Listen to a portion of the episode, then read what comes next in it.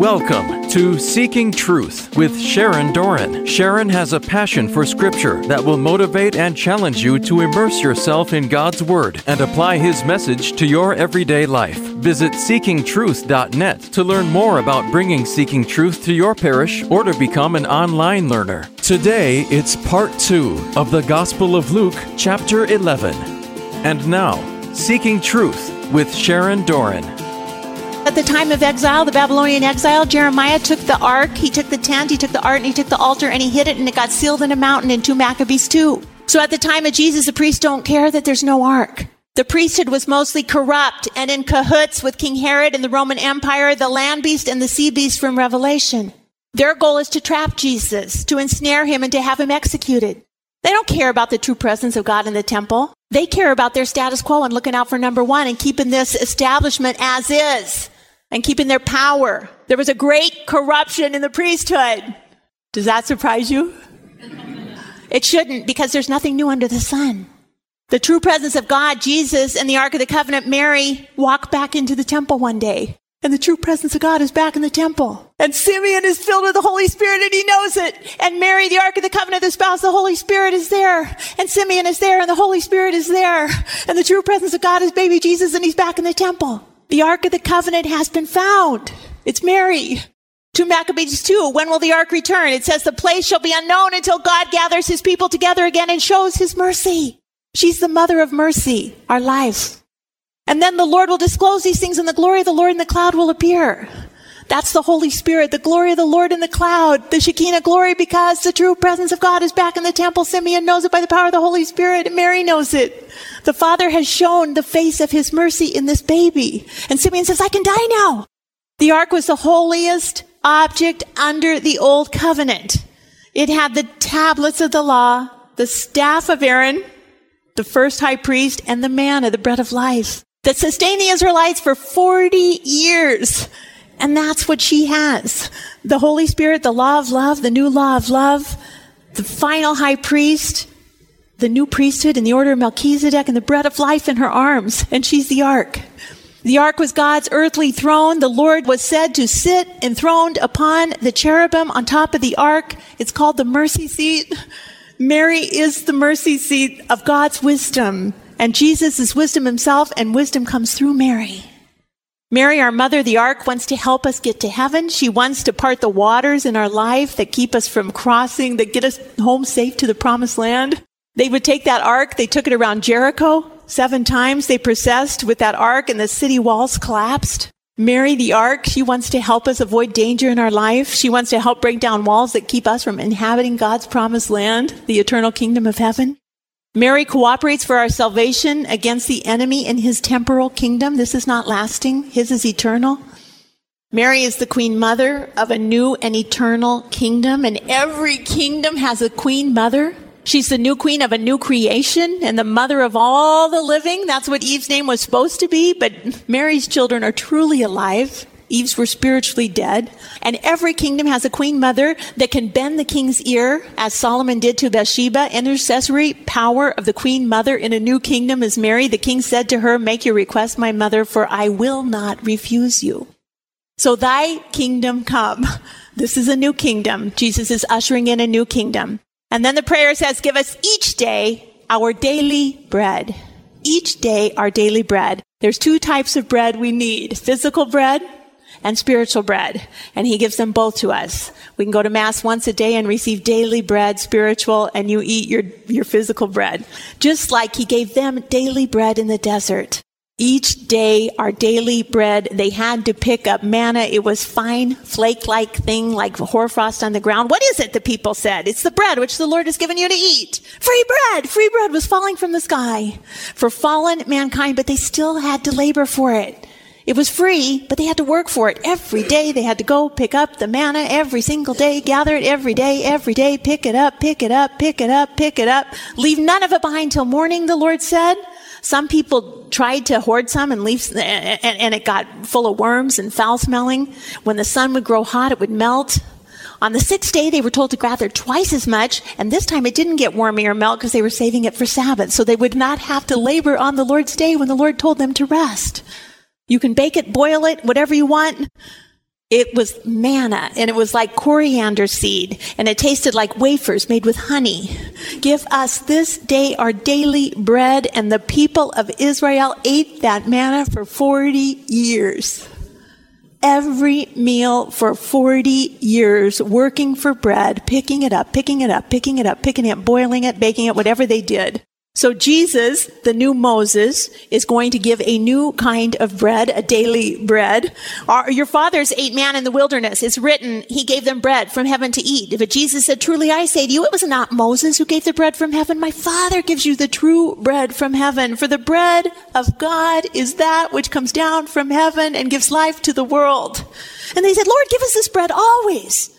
It's a bread they don't have to work for. It's a free bread that you don't have to labor for. Jesus said to them, I am the bread of life. He was born in a town called Bethlehem. It means the house of bread. He was laid in a feeding trough for beasts. We were still beasts until we were redeemed. We were made on the same day. Although we had a soul, the breath of God breathed into us. It's a different kind of heavenly bread. He said, I am the bread of life. Your fathers ate manna in the wilderness and they died, but this bread, which comes down from heaven, that a man may eat of it and not die.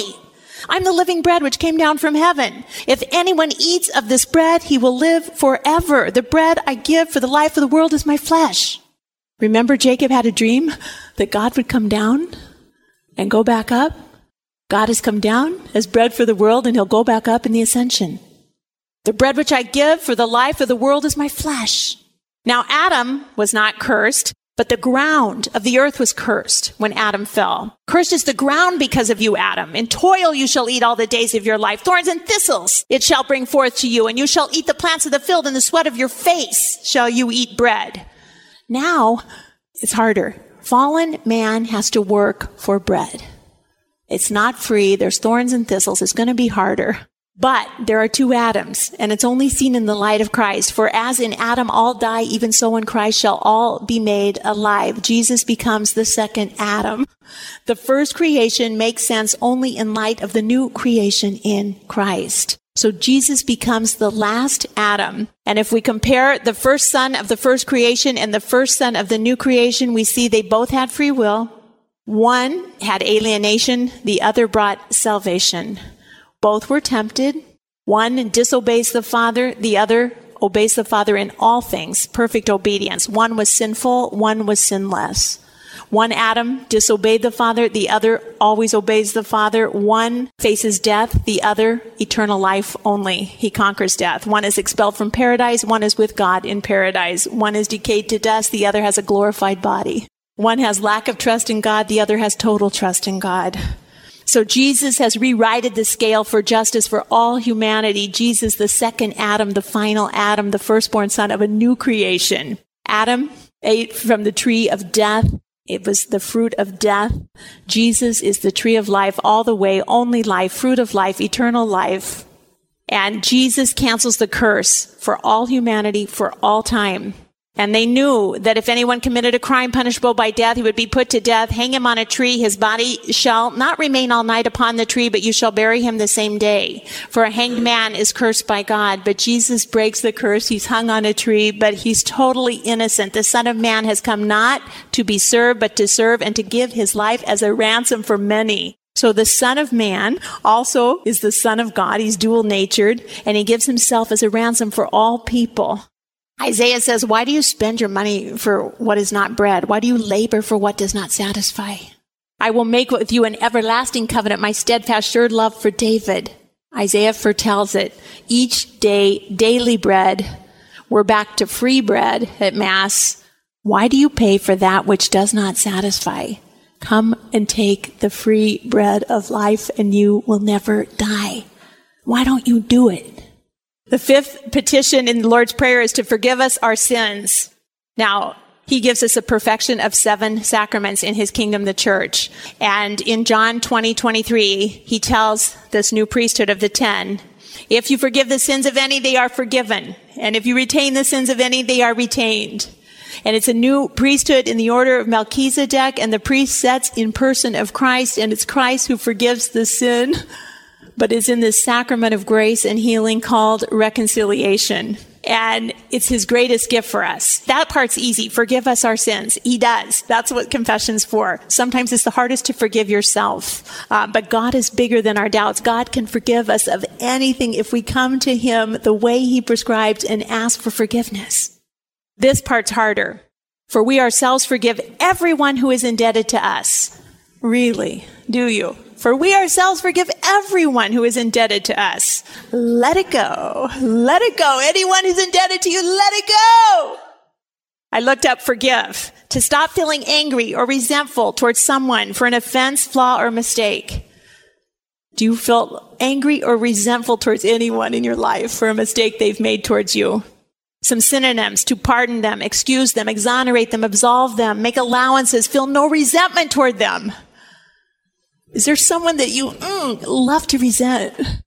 Because they did that to you. Harbor no grudge against them. Feel no malice towards them. That's what forgiveness is. That's hard. Desiring to bury the hatchet. Oh, yeah, I'd like to bury the hatchet, all right. To let them off the hook, are you kidding me? Let bygones be bygones? Bye bye now. Writing you off. Hasta la vista, baby. Goodbye. Jesus knew this was going to be hard, and that's why his last words to us are in Luke's gospel only Father, forgive them, for they know not what they do.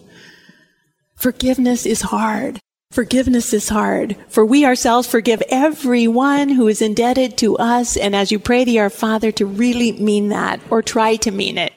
And lead us not into temptation, the last thing. God does not lead us into temptation. There's a little difference with the Greek language here. James tells us, let no one say when he is tempted, I am tempted by God. For God cannot be tempted with evil, and he himself tempts no one. So lead us not into temptation. We're not saying God lead us not into temptation. We're saying let us not be led into temptation. How do we persevere in prayer? How do we keep going? How do we keep doing it? Perseverance is steadfastness in doing something despite difficulty. So if you have a difficult time sticking with prayer, Jesus is telling us in Luke 11 to persevere. Synonyms for perseverance, persist, tenacity, determination, staying power, indefatigability, steadfastness, all those, stick to itiveness. Jesus said to them, which of you has a friend who lets him go out at midnight and says to him, friend, let me three loaves of bread. For my, a friend of mine has arrived on a journey. I have nothing to set before him. And he will answer from within, do not bother me. The door's shut now. My children are in bed. I can't get up and give you anything. I tell you though, he will not get up and give him anything because he is his friend, yet because of his importunity, his persistent plea, he will rise and give him whatever he needs. If you keep at it and keep at it and keep at it and keep at it, you might get some results, right? You know how your kids can wear you down. Jesus says, I tell you, ask and it will be given to you. Seek and you will find. Knock and it will be open to you. Wow. That's a fantastic promise. We can get anything we want, right? Ask, seek, knock, anything. Ask and it will be given to you. Any, everyone who asks receives. He who seeks finds. And to him who knocks, it will be opened. That's God's promise. What father among you, if his son asks for a fish, gives him a serpent? What father among you, if your son asks for an egg, you give him a scorpion? If you then, who are evil, this is hyperbole, if you people who are evil know how to give good gifts to your kids, to your children, then how much more will the Heavenly Father give the Holy Spirit to those who ask Him? The Holy Spirit? That's not what we ask for. we gotta pray in line with God's will. What's that mean? This is a Lykan Hypersport by WM Motors. It's produced in the United Arab Emirates. They only made seven of this car. The cost is $3,828,192. Uh, and what if you say, Lord, I would really like one of those. I would really like that car. Please, please, God. It says in your word, everyone who asks receives. He who seeks finds. He who knocks, the door will be open. Please, Lord God, give me a Lykan Hypersport right now. Will you get it? No because you're not praying in line with the will of God. The Father's final gift, the Father's most perfect gift, the best gift that He wants to give us is the Holy Spirit. Oh, how much of that He would give to those who ask. He would like to flood us with it. Every day He'd like to stir it up in you. Every day He'd like to flood you with it and have you go out and use it in boldness and courage for His kingdom. We don't want that. We wanted the car. You know, I wanted my 97 year old grandma free of cancer. We got to remember he is coming to establish a kingdom. He has already. It was in this time of Luke. It's between good and evil. God is good and only good. Remember when the rich young man asked Jesus, he said, Good teacher, what could I do to inherit eternal life? And Jesus said, Why do you call me good? No one is good but God alone. I always thought that was kind of strange answer. Only God is good. James says that every good endowment and every perfect gift comes down from the Father above. And he's telling us here that what the Heavenly Father wants to give those who ask in abundance is His Holy Spirit. It's the best gift the Father can possibly give us. We thought Jesus was the best gift. We thought when He became incarnate flesh, we thought that was the very best gift the Father could give. But the Holy Spirit's even better because it's a absolute perfection of the union of the Father and Son's love. And it flows out as a whole new person. A whole new person of the Trinity is the love of the Father and the Son in perfect perfection. So you see how the Father and Jesus are one in all things and they are for each other and they love each other beyond all things. Whatever the Father says, Jesus does in perfect obedience. And their love is so perfect and so pure. And the outcome of their perfect love and the perfect job Jesus did is this invent of a whole new person of the Trinity called the Holy Spirit that the Father wants to lavish on us and He wants to fill you with it. And He wants to take your body that's a temple and just the Father's final gift for the final age of salvation history is the Holy Spirit. He's unleashed it on us for this final age. This time we're in. The good, good Father has poured out His divine mercy through His only begotten Son. The Son has been perfectly obedient to the Father, the good Father, in every single thing out of sheer love for the goodness of the Father. And the perfection of their perfect love, the final gift that's left to indwell humanity is the Holy Spirit. It's the Father's greatest, greatest, greatest, greatest, greatest, greatest gift. And we say, Oh, is that all? Is that all you got? It's everything. It's everything. God the Creator, Christ the Redeemer, the Holy Spirit is the sanctifier. And unless we are sanctified, we can't make it to heaven. Sanctified is to be made holy and set apart. If we aren't sanctified, we won't see the Father and the Son. Nothing impure will enter the heavenly Jerusalem. We have to be sanctified, and that's the work of the Spirit. Our flesh can't do it. We, we try to live by the flesh in this world, but we need to live by the Spirit in His kingdom. And He's given us that. He's equipped us with that. And we say, eh, I'd rather have the car. Jesus answered them all. I baptize you with water, but he who is mightier than I coming, Jesus, the thong of whose sandals I'm not worthy to untie, he, Jesus, is going to baptize you with the Holy Spirit and with fire. That's the best. You ain't seen nothing yet. I'm nothing, says John. I can't even do the sandal. He's something. And then, woo! What he's going to baptize you with? The counselor, the Holy Spirit, whom the Father will send in my name, Jesus, he, the Holy Spirit, is going to teach you all things and bring to your remembrance all that I, Jesus, have said. You know, we would never ever be able to understand that Bible at all without the Holy Spirit guiding us and illuminating our minds. They were all filled with the Holy Spirit. They began to speak in tongues and the Spirit gave them utterance. Peter said to them, Repent and be baptized, every one of you, in the name of Jesus Christ for the forgiveness of your sins, and you will receive what? The gift of the Holy Spirit. That's the gift the Father wants to give us. It's a gift. The gift, the greatest gift of the Holy Spirit. It's His greatest, greatest gift. Jesus gave it to the woman at the well early, kind of, in the living water. He said, if you knew the gift, if you knew the gift of God, and who's saying to you that, that I could give you a drink, he, he would have given you living. What watered the tree of life in the garden? The river of life. It's the Holy Spirit. It's the living water. The water that I give, you'll never thirst. The water is going to become a spring, a fountain flowing within you. And she says, Oh, sir, sir, give me this water. Give me the gift. Boom! That's all you got to do. Ask for it. Give me the gift. Boom. She leaves her jar and runs and evangelizes the whole Samaritan village. It's powerful. She asks. Ask and you will receive the Father's gift. Ask. We don't ask. I want the sport car. They were all filled with the Holy Spirit and they spoke the word of God with boldness. It's one of the gifts of the Holy Spirit. So the Holy Spirit, whom God has given a gift to those who obey Him.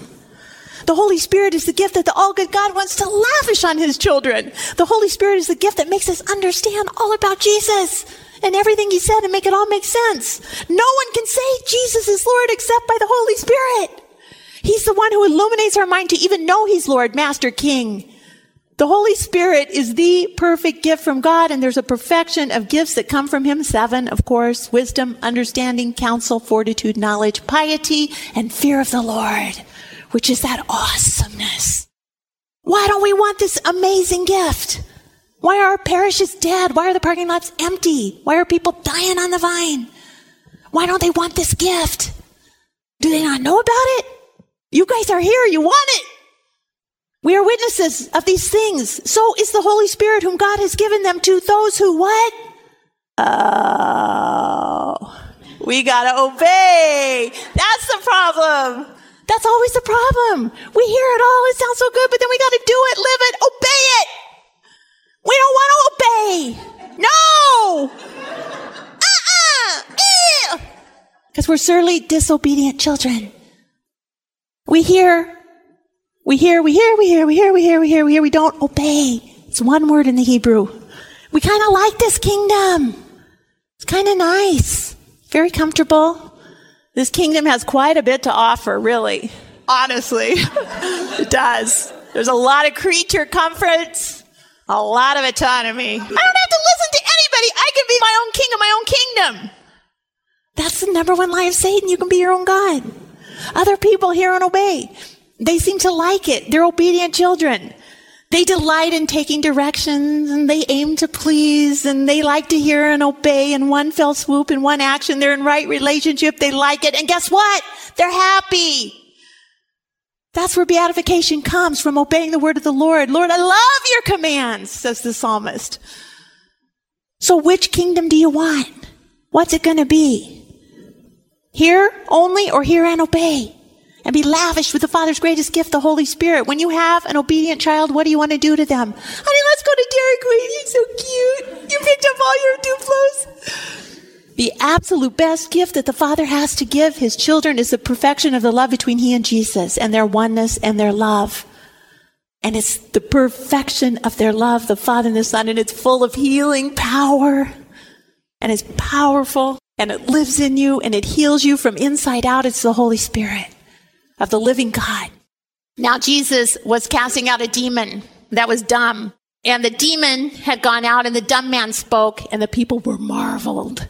Some of them said he cast out demons by Beelzebub, the prince of demons, while others, to test him, sought from heaven a sign from heaven. But Jesus, knowing their thoughts, because he can read hearts, he said to them, Every kingdom divided against itself is laid waste, and the house falls upon house. And if Satan also is divided against himself, how will his kingdom stand? For I say to you that I cast out demons by Beelzebub, and if I cast out demons by Beelzebub, by whom do your sons cast them out? Therefore they shall be your judges. But if it is by the finger of God that I cast out demons, then the kingdom of God has come upon you. Now, there were 10 plagues that Moses had to contend with. And the magicians could keep up on the first one. Yeah, yeah, yeah, we can turn water to blood. Yeah, we can make frogs happen. Yeah, we got those tadpole things. Oh, gnats, gnats. You can make gnats. No, we can't do that. We can't do that. We can't do that. That must be by the finger of God. The other time the finger of God wrote the Ten Commandments. In the Old Testament, the absolute finger of God wrote the commandments. They were written by the finger of God and given to Moses. And that's why the phrase came about written in stone, because God's love for you is written in stone and it's his commands that make you happy. If you obey and follow his commands, you have beatitude. When a strong man fully armed guards his own palace, his goods are at peace. But when a stronger one moves in, assails him, overcomes him, he takes away his armor in which he trusted. He divides the spoils. He who is not with me is against me, and he who does not gather with me scatters. Jesus is saying, I'm stronger. I'm stronger than Satan. My kingdom's stronger than Satan. He's going to be vanquished at the foot of the cross. His head's going to be crushed. And he talks about an unclean spirit that goes out of a man and goes through a waterless place seeking rest, finding none. He says, I'm going to return back to that house where I came from. And when he comes, he finds it swept and put in order. Then he goes and he brings seven other spirits more evil than himself and they enter and dwell there. And the last state of the man becomes worse than the first. The message of that is don't stay neutral. If Jesus sweeps your house clean, don't stay neutral. Jesus doesn't like neutral. He doesn't like neutral. The definition, not helping or supporting either side. He wants you to make a decision. Which kingdom are you in? Which king do you serve? He knows it's a choice and he doesn't like indecision and neutrality. He doesn't like straddling the fence. He doesn't like looking at this option and then wait if something better comes along. That's what our kids do on Friday night. Don't wait too long because it can be fatal. Don't wait too long to decide which kingdom you're going to live in. Remember when Elijah battled the Baal, the 400 priests of Baal with Jezebel. And he wins. His God is victorious. His God consumes the sacrifice. And Elisha says, how long will you hesitate between two opinions? It's the Lord God, follow him. But if it's Baal, then follow him. And the people did not answer him a word. They wouldn't pick a side. They stayed neutral. Here's some other translations. How long will you not decide between two choices? How long are you going to be paralyzed by indecision? How long is it going to take you to make up your minds? How long will you waver between two opinions? How long will you limp between two choices? How long is it going to take? God's side or man's side?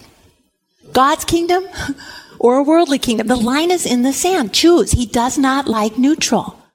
He says to the church at Laodicea, I know your works are neither cold nor hot. Oh, would that you were cold or hot. So because you are lukewarm and neither hot or cold, I'm going to spew you out of my mouth. He does not like neutral. I'm going to stop it there tonight and uh, I'll finish this chapter next time. But um, let's just say the Lord's Prayer again, just kind of slowly and meditatively and just. Um, maybe when St. Augustine says it's the whole scripture, it really is. In the name of the Father, and the Son, and the Holy Spirit, amen. Our Father, who art in heaven, hallowed be thy name. Thy kingdom come, thy will be done, on earth as it is in heaven. Give us this day our daily bread, and forgive us our trespasses as we forgive those who trespass against us. And lead us not into temptation, but deliver us from evil. Amen. In the name of the Father, and the Son, and the Holy Spirit. Amen. You just heard the conclusion of the Gospel of Luke, chapter 11, on Seeking Truth with Sharon Doran. To learn more about Seeking Truth Bible studies, visit seekingtruth.net. Tune in next time for more Seeking Truth with Sharon Doran.